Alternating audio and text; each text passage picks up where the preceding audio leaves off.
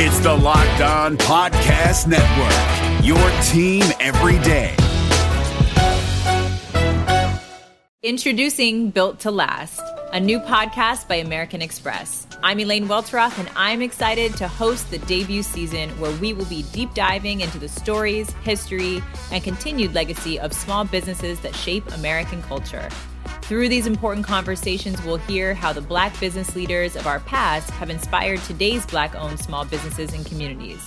Join us for the debut season of Built to Last on Spotify, Apple, YouTube, or wherever you get your favorite podcasts.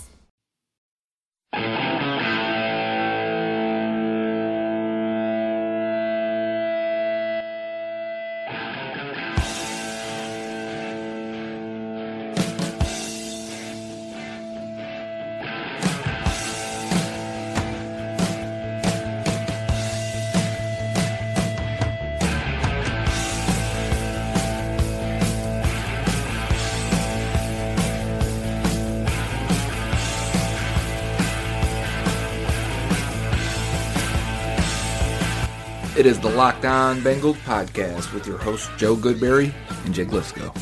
Find us on Twitter at Joe Goodberry and at Jake underscore NFL. Please like, subscribe, and share as we try to grow this community and pump out daily Bengals content just for you.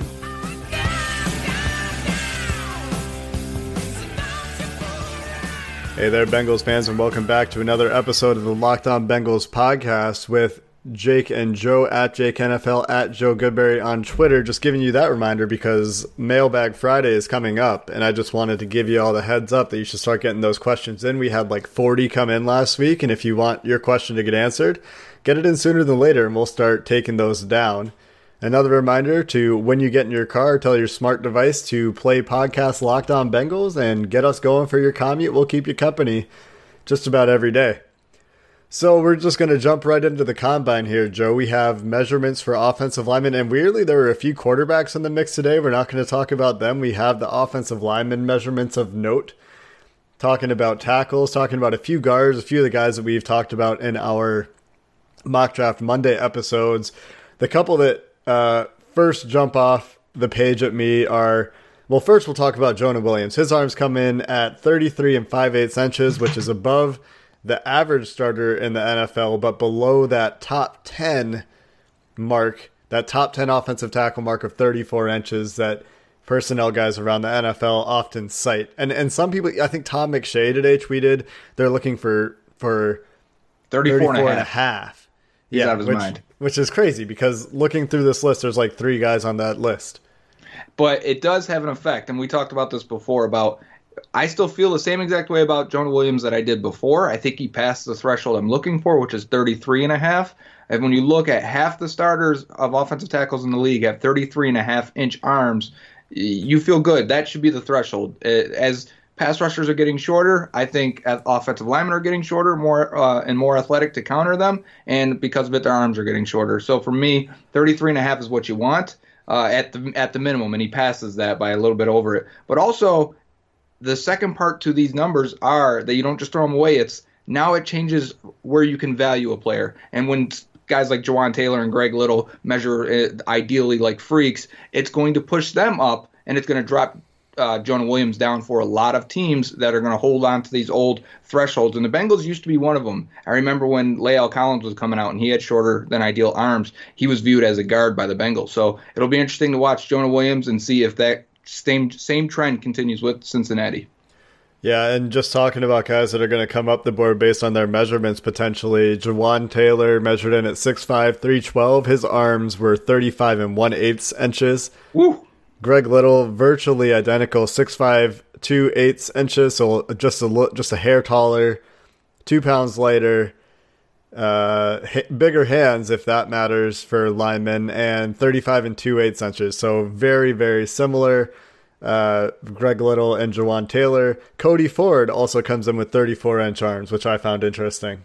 he had the best measurement of these guys in terms of a lot of people viewed him as a potential guard. They thought there was a chance that he had shorter arms. Um, he comes out with 34, knocks it out. I think a lot of teams are going to say, okay, he's a tackle. And based on his one year of starting, there's upside with him, and I can see him going top 15 easily now. Yeah, and there are actually quite a few interior guys that also hit that 34 inch mark, including Chris Lindstrom, Elgton Jenkins. Uh, actually, that's it. Garrett Bradbury, who a lot of people like as an agile center, I believe. Yeah. Uh, 31 and 6 8 inches, so quite short. And the interesting about Bad Bradbury is everyone likes him because he's a reach block, zone blocking center, and when you've got those short arms, it makes it much harder to get to those reach blocks. Uh, but we knew his arm length from the Senior Bowl. It's still once you match him up with all these guys and see everyone next to him, it was an issue with Billy Price, and he had 32. So Bradbury is even lower than Price in terms of arm length. Uh, it's going to be a concern for some teams. Some teams are going to write him off because of it, and he should definitely be there in the second round. But also, we should note that these are just measurements there are still some athletic testing that are very important for offensive tackle and offensive linemen, and that's still to come. And I think that's on Friday. Yeah, and we'll see how some of these guys test in those events. In particular, uh, those first guys we talked about: Cody Ford, Greg Little, Jawaan Taylor, Jonah Williams. For Bengals fans, those are all very interesting ones to talk about. Another one, uh, uh, last week, NFL.com published a list of players that they suggested each team's fans should keep an eye on at the combine to see how they measure, to see how they test. And for the Bengals, it was USC offensive tackle Chuma Edoga, who weighed in at 308, so a That's bit heavier. Yep, a bit heavier than we were expecting. I think he was listed at 295 at USC, and arm length was 34 and 6 8 inches, so long arms. He's been described in scouting reports I've seen as having vines for arms, and another website actually said he had 36 and six eighths inches arms, which doesn't seem possible. Uh, so I, am pretty sure it was 34 and six eighths inches. Uh, that's from uh, who? Who's the guy? Charles Robinson. Yeah, I believe it was. Yeah, and I would say Doga can put himself in the second round if he athletically tests like a freak. Also, he looks like one, but if he tests that way, he's gonna push himself up a little bit. For me, it's Greg Little of Ole Miss for Bengals fans to keep an eye on. If Jawaan Taylor solidifies himself as a top 10 tackle and maybe tackle number one, he's not going to be there at 11. And it's going to be after that, the Bengals will decide if Jonah Williams is a guard. They'll decide if Cody Ford's a guard. For me, the next pure tackle is Greg Little. And if the Bengals want a tackle, and if Greg Little passes the athletic measurements next, don't be surprised if he's considered a, a top 12 pick or in that range for, this for Cincinnati. And then some of those double dip guys, you know, could could be Edoga. Uh, the rest of the the rest of the measurements I actually pulled were for interior alignment. So Gaillard was the center from Georgia. Yep. Uh, he came in at 33 and uh, 33 and a half. Lindstrom interior lineman from Boston College, 34 and one eighth, and Elgton Jenkins, Mississippi State center, 34 inch. So, uh, your guy for Jenkins, by the way. Right. And you, you really like Nate Davis from Charlotte. He came I in do. at 33 and one eighth, but he's a guard, so we're probably fine with that number. Pure guard. Yeah, we are. He's definitely a guard. He played tackle at Charlotte, but uh, just his his body type and makeup, he's a guard. And just because this arm length thing is the discussion today, big big point of conversation for those of you following the combine closely. We have a list of successful NFL tackles with arms 34 inches or or short, sorry, shorter than 34 inches. And it's a pretty good list. I mean, it starts with Hall of Famer to be or yeah, to be Joe Thomas.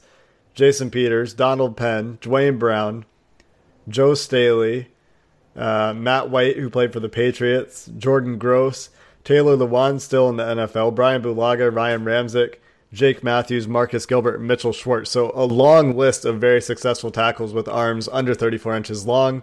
And this goes back to the thing Joe talked about earlier. Uh, it's going to affect the perception by NFL teams. Some of these measurements might push Jonah Williams down. It might push uh, Taylor and Little up, but it doesn't necessarily mean that it's going to have an impact on how they play in the NFL, or it might be a less pronounced impact. Yeah, and the two guys that you named right there are going to be who Jonah Williams is compared to the most, and that's Joe Staley and um, Jake Matthews. And when you look at how it affected their draft stock, uh, Staley went 28th pick in the first round. Matthews, I want to say, was 14 or 15. He was right with C.J. Mosley in the middle of the first round. So it, it affected both of those guys. I don't think Williams goes as far as 28 where Staley went, but I do think it could be a situation where he's he's still there at 12, 13, 14, 15 for the next uh, group of teams because of this, because there are going to be a large group of teams that are still going to view him as a guard because of it. Uh, because of their old standards, and and that's fine. We we have these standards for a reason because um, more players will have success if they're if they pass these thresholds. And in that 2007 draft for Joe Staley, he went behind Joe Thomas, who went third overall with his less than 34 inch arms. And then Levi Brown went fifth overall to the Cardinals. There were only four offensive linemen picked in the 2007 first round. Ben Grubbs went one pick after Staley to Baltimore, the guard. And I was wrong on Jake Matthews. Um, you know, obviously there was two Matthews brothers. Uh, eh, but Jake Matthews went sixth pick in 2014 NFL draft. So it did not affect him. I'm incorrect on that previous statement. So we'll see. We'll see how they test athletically. We'll see how it affects teams' perceptions. I think that some teams might feel like with those guys at the top, maybe you can't go wrong. I think there is probably a step down to Little just from tape compared to Williams and Taylor. Taylor also played right guard at Florida. So I don't know. That might be a knock for some guys. It might seem as your traditional right tackle who doesn't, you know, profile for the outside zones and, and the moving and pulling that's getting popular in the NFL. But we'll see how they test athletically and and it was a pretty good day, I think, for most of these guys. Is there anybody who stood out for you on the negative end that, that measured poorly? No, I mean, besides the, there were some guys that we knew. Um, for me, one, Kaleb McGary, he's a tackle from um, Washington, and he looks like a tackle. He's athletic. He's mean. I, I, think he could play it. But when you have 32 inch arms, 30, uh, you know, you're sub 33, you're going to get moved to guard. And I didn't think he looked guard even in the few, or look good at guard in the few snaps at the Senior Bowl. And so that doesn't help him at all. I think also for Jonah, we should mention that he was 302 pounds, which doesn't help. Also, you'd like a guy to be a little bit bigger than that. So these are just measurements day one. And I, I I wanted to say you mentioned the couple quarterbacks that measured in. That's because you got to have someone to take a snap from the center when they go through drills. So those two quarterbacks will be the ones doing that. There were four. One of them was Brett Rypien. I think he has small hands. I think it's two with each group. I'm sorry. That's okay. why. So that's your combine summary today. We'll get into actually the press conferences. Those are both, I think they're both up on Bengals.com. They were they were live streamed as well. Duke Tobin and Zac Taylor each got 15 minutes on the podium today. Zac Taylor has a bunch of uh, coach speak. Duke Tobin had some interesting things to say. Uh, I, and I know the reporters, all the beat reporters, talked to both of those guys after they went off the podium too. So you can expect that there might be some quotes that weren't in those press conferences that come out in their respective pieces that'll be coming out tonight, tomorrow. So we'll be back after a quick break to talk about those press conferences and just revisit the John Ross conversation from yesterday. Hey, what's happening? It's your boy Q, host of the Locked On Raiders podcast, and I hope you guys feasted on the MyBookie Turkey Day free play that allowed users to grab themselves a risk-free bet up to $250. It was basically a free shot at trying to double your money. If you didn't get in on that, what are you doing? Nah, but seriously, now is the time to get some skin in the game with my bookie, where odds boost, lightning deals, and free bets await all season long. And with the NFL playoffs right around the corner, we know who these teams are. We know what they're capable of, and it's not difficult to find some value in the lines. Whether you're a first time customer or have been playing with my bookie for years, there is no shortage of value to be found in the thousands of game lines, unique prop bets, and contests that they offer every week. Sign up or get reloaded today. Find an edge, make your bet, and get paid. They also boast a fully fledged casino platform giving you access to all the classic table, slot, and card games you'd expect to find at your local spot. And the best part is, at MyBookie, the doors never close, so you can continue to build your bankroll even after the stadium lights have gone out. Make the right play and sign up today at MyBookie. And when you do, use promo code LOCKED ON to get your deposit matched halfway all the way up to a thousand bucks. The terms are simple. You put in $200, they'll match you with another $100 in your account. If you were already planning to bet this season, this is free betting money. It's winning season at MyBookie, so come join in on the fun and win some cash while you're at it. This is Ross Jackson from Locked On Saints. This podcast is brought to you by Carvana. In the age of online retailers, buying a car should be no different. And that's why Carvana invented a brand new way for you to buy a car that's 100% online. Without leaving the comfort of your couch, you can browse and buy from their selection of almost 20,000 cars. And once you've made the purchase, your car comes to you, delivered right to your door, or you can go and pick it up from one of the coin operated car vending machines. All of Carvana's cars come with a seven day return policy, ensuring that you get a car that fits perfectly with your life. Not happy? Exchange it or return it for a full refund. And with its dedication to customer service, it's why hundreds of thousands of customers have ditched the dealership and given Carvana 4.7 stars in customer satisfaction. So check it out, the nation's fastest growing auto retailer at Carvana.com, C A R V A N A.com, Carvana.com. Support for this podcast comes from CDW and Dell Technologies. At CDWG, we get that migrating your agency to a hyper-converged infrastructure is challenging. Like me switching to decaf. Gotta do it, don't want to do it, but gotta do it. Whoa, slow down, friend. CDWG's experts can help simplify your transition from legacy to hyper-converged infrastructure with Dell EMC solutions that offer speed and agility. Do it, do it. Have you done it? Is it done yet? Why isn't it done yet? IT orchestration by CDWG. People who get it. Find out more at cdwg.com slash Dell EMC.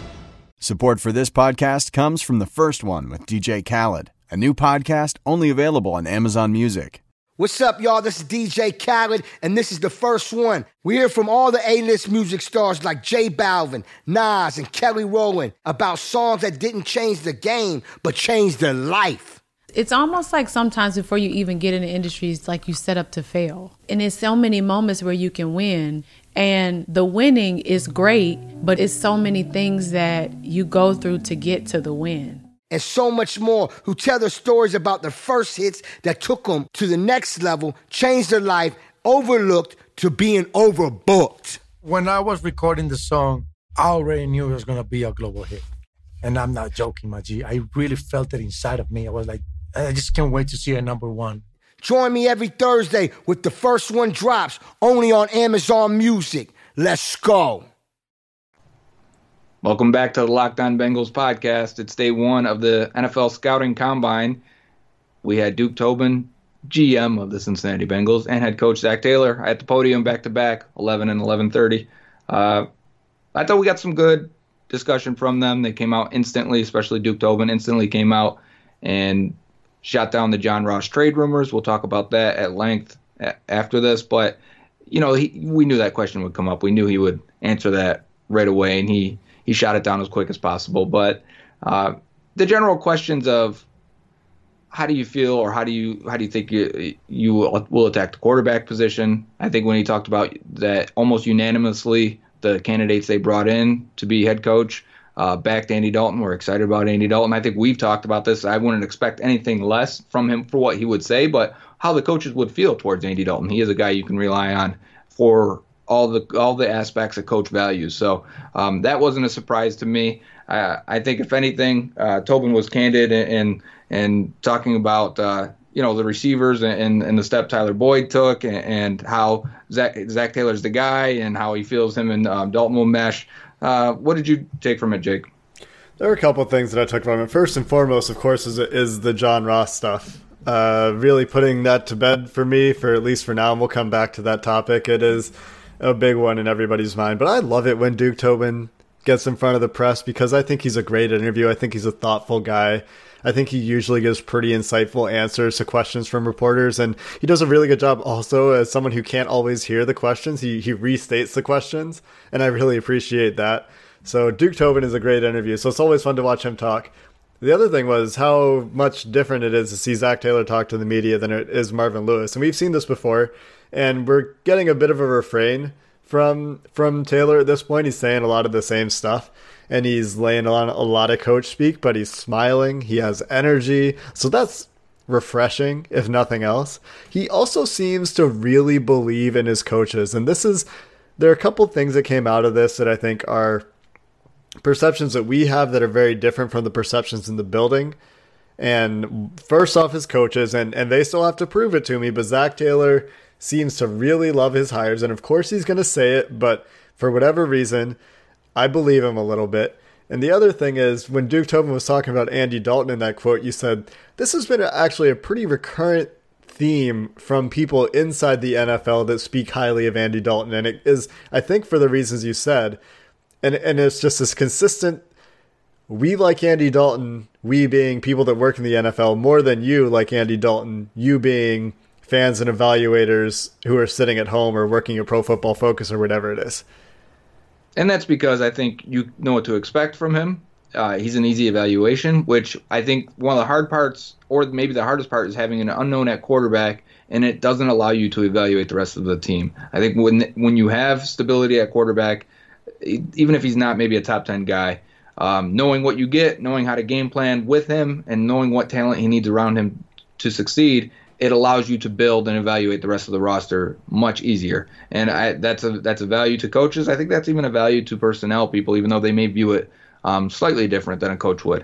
Uh, but I, you know, when Tobin, I, I, also liked how Duke Tobin talked about um, the college game getting really close to the NFL game, and I think everyone agrees and can see it. And I see that's why we're in a bit of a transition period with not only players but how the game is is called and played uh, on the field. And then also him talking about uh, the number one trait he looks for in defensive linemen is pass rush ability, and that he wants them to get after the pass rusher first. Basically, that makes sense, right? If you're a nickel 70% of the time, and he mentioned this also, if you need to build that unit first, you need to build pass rushers first, and then you'll stop the run afterwards. And, and it's almost an afterthought, but while it's important and they will focus on it, uh, stopping the run, you need pass rushers, and those those guys are going to get drafted first. They're going to be on the field the most, and you know I, it's refreshing to hear him say it because I felt like even though he's not the coach, then Marvin Lewis when he would say it would be more reluctant and still rely on some of those old defensive coaching terms and stopping the run and having physical guys, downhill guys, things like that. That he those tropes he kept beating the drum on for years. Yeah, and and it was really nice to hear Duke Tobin. I, I was going to mention some of the same things. He talked about Carl Lawson and how they found a guy who could pass rush. They found him in the fourth round. It kind of makes me think of the Ohio State tackle. Uh, jo- what's his name? Jones, is it? Uh, yes. Yeah, mm, this, Yeah, you're right. You're on that. Dre'Mont Jones. Yeah. Dre'Mont. Makes me think of him in terms of guys that can get after the pass rusher, played a ton of snaps, really productive pass rushers, had some limitations in the run game. Um, yeah, he talked about being a nickel 70% of the time. He was the one that said that. You know, he's talking about something you've talked about quite a bit, which is that your nickel guys are your starters. So that's nice to hear that that open mindedness essentially coming from coming from the GM. GM. That feels yeah. nice to say. We're we're saying it now. We're saying I also it like that. I also like that he said Joe Mixon is the focal point and, the, yeah. and the launching point of what we're going to do on offense. So now here's a guy that's that's understanding the passing game and the, and the importance of it and building around it, right? But at the same time, he realizes the type of back he has and that could potentially help much more in the passing game. And I think that's an area of Joe Mixon that still hasn't been unlocked fully. And if you do, you end up with a star player in the league. One area to note uh, when asked about Tyler Eifert, apparent this was before the live stream kicked on, so I didn't see this myself. But apparently, he sounded reluctant when discussing Tyler Eifert. You have that full quote from Jay. I do. Yes, I'm pulling it up right now. This is from Jay Morrison of the Athletic, and Jay's got a full quote here from Duke Tobin, and he says, "quote We'll be talking to Tyler in the offseason and see if there is a fit for us going forward. He obviously is a talented guy. He's obviously a guy that can make a difference on your football team if he's on the field. I know he's frustrated, probably more so than than I could be or anybody else associated with it, but he's a prideful guy and I know he's going to work to get back on the field. I mean, it's not like a ringing endorsement. We're going to try to bring him back. He's a valuable player, but I think Tobin recognizes the impact he has when he's on the field. I think that he shares Tyler Eifert's and Bengals fans' frustrations with his ability to stay healthy. So something to keep an eye on. Doesn't sound like a sure thing. It sounds like maybe they'll try a similar offer. Uh, but they can't be very happy with how that went this year. They spent $5 million for a, a, game. And I think it'll probably be even lower this year. Even if you gave him the same deal, his not likely to be earned uh, bonuses wouldn't count against your contract uh, because he only played five games, it was, I believe. So um, that number could even be even lower, even on the same deal. Yeah. So Zac Taylor also was on the podium today. I was able to watch the entire Zac Taylor press conference. I have the highlights on my Twitter account at Jake NFL. There was a lot of coach speak. He was asked about some specific guys. He was asked about bringing in competition for Andy Dalton, and when that question was asked, he answered with, I hope all of our backups compete for starting jobs. That's what you want to see out of all the guys on your roster. We're going to treat the quarterback like any other position. So this is a little bit more open-minded than Marvin Lewis, I think. When you would ask Marvin Lewis, "Are you going to bring in competition for Andy Dalton?" He might just say, "Andy's our guy. We're not looking at quarterbacks this year." And Pat Mahomes is sitting there at number ten or eleven. Uh, so maybe that's a little bit different, but it is still coach speak.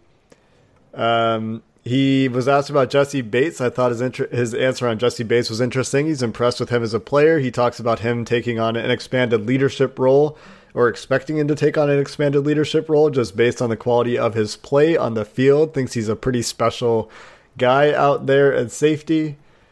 And then he talked about John Ross. So maybe this is a point to transition to John Ross, unless yep. anything else from that Zac Taylor conference caught your eye.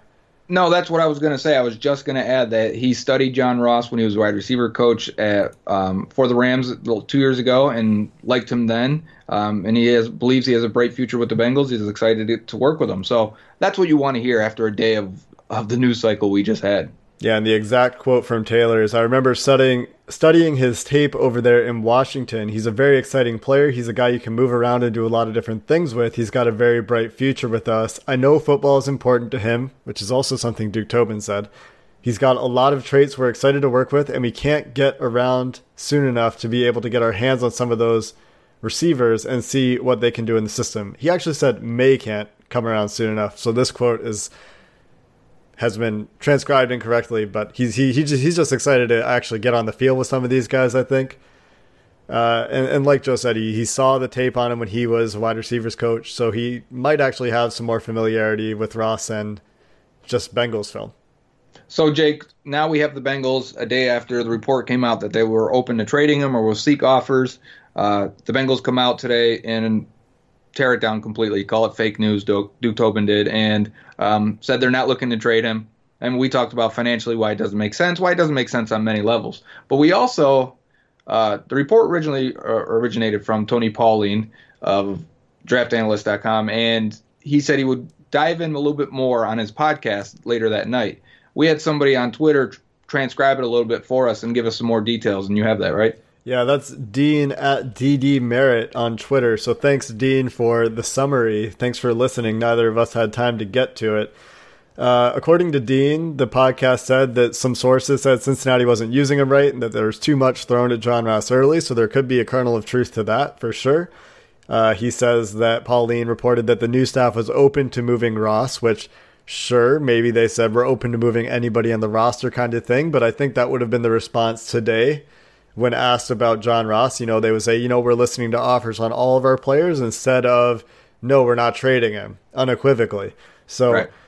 you know, I'm not sure how much is there. He said that he heard firsthand from Cincinnati people that John Ross won't be traded, but kind of said, there's smoke, there's fire here. And he said that there's several teams interested, including Chicago, who have inquired and uh, says, you know, maybe it'd be a third round pick. Uh, talks about Chicago's 24th overall pick in the third round.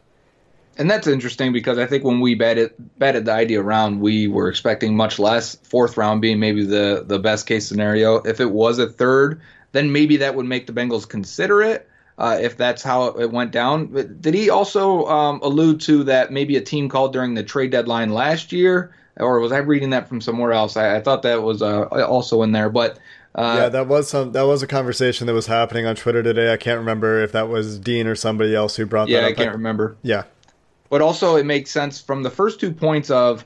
Now I'm thinking maybe this came from the agent. Yesterday I was like, this is coming from the team. Now today, when you read that, it's um, they put too much on him, and uh, you know it, they weren't using him correctly. Well, a team doesn't ever say they're they're using a guy incorrectly. That's, in my opinion, could be coming from the agent. So it's interesting from that perspective to look at it look at it that way. And it's funny because once this stuff starts coming around, people always want to offer information or, or, or tell you what they're hearing. And for me today, I, I got a message from someone in Denver that said once this report was out, the Broncos reached out to Cincinnati and said, "Hey, you guys are trying to trade John Ross. What, what's going on?" And you know, we're interested basically, or at least starting to be interested, at least inquiring.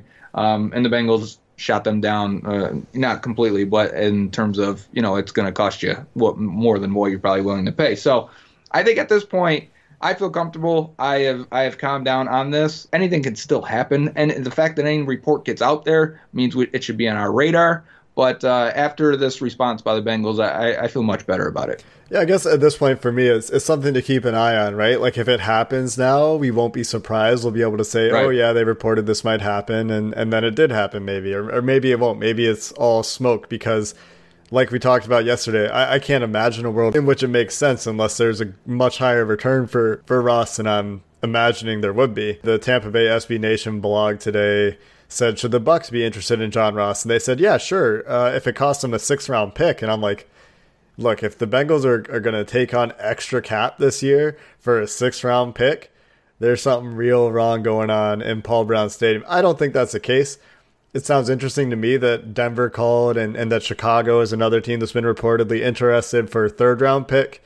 That, you know, starts to get you interested. I don't think that you're taking on extra cap and moving on from a guy like John Ross, who just two years ago was your number nine overall pick for a third round pick.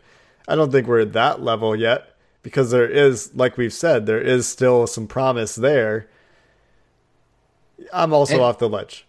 And I, right, uh, that's how I feel. I'm, I'm off the ledge, but I'm still aware of the situation at this point. Um, and this was the point I, I wanted to bring up yesterday too. That when you hear about sixth rounders, fifth rounders, I get to the point of man, the that team trading for John Ross, who who shouldn't do that? And I'm and I get to it should be the Bengals trading for a John Ross. It should be the Bengals trading for these first round picks that need a change of scenery by giving up a fifth rounder.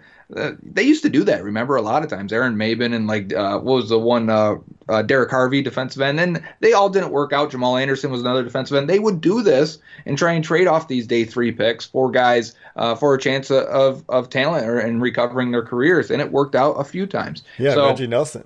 Reggie Nelson, great example, and getting Brian Leonard for Orien Harris, a defensive tackle. So they did a lot of things in the past that really built that core of the roster. And now that they need to kind of rebuild some of it, this would be a move they should make. Instead, reports are they're going to do the opposite. So it, that was the biggest concern and a point we didn't get to touch on yesterday. Yeah. Yeah, I mean, and if there are other teams out there you want to trade your top 10 pick because he's underachieved a little bit, just tell me who it is and, and I'll give you a six round pick for him. We have we have Yeah. four of them. I'm interested in second round picks too. Any any premium pick you want to throw them away for a late day three? We've got five six rounders. Yeah, call up. We're we're interested. Is it five? I thought it was four.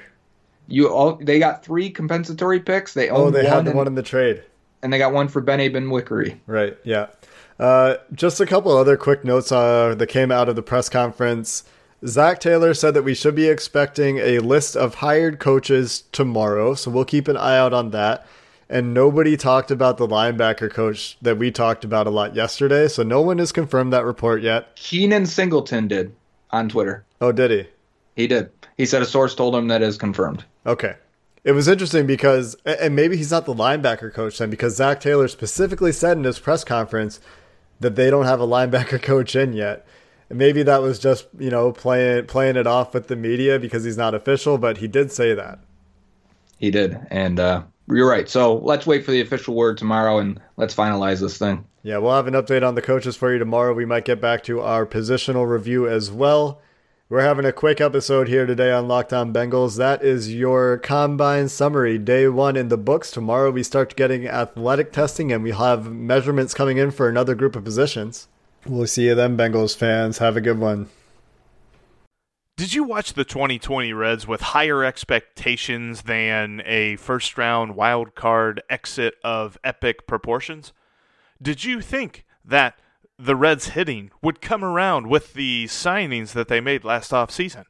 Are you wondering who is asking you all of these questions? Hi, my name is Jeff Carr, and I host the Locked On Reds podcast each and every day, part of the Locked On Podcast Network, your team every day. Throughout the offseason, I'm going to take a look at these Reds, how they fix what didn't work in 2020, and how they continue their success in 2021. But wait, there's more. I'll also have interesting interviews with players, writers, and everyone in between talking about the Cincinnati Reds. Come join me on the Locked On Reds podcast each and every day.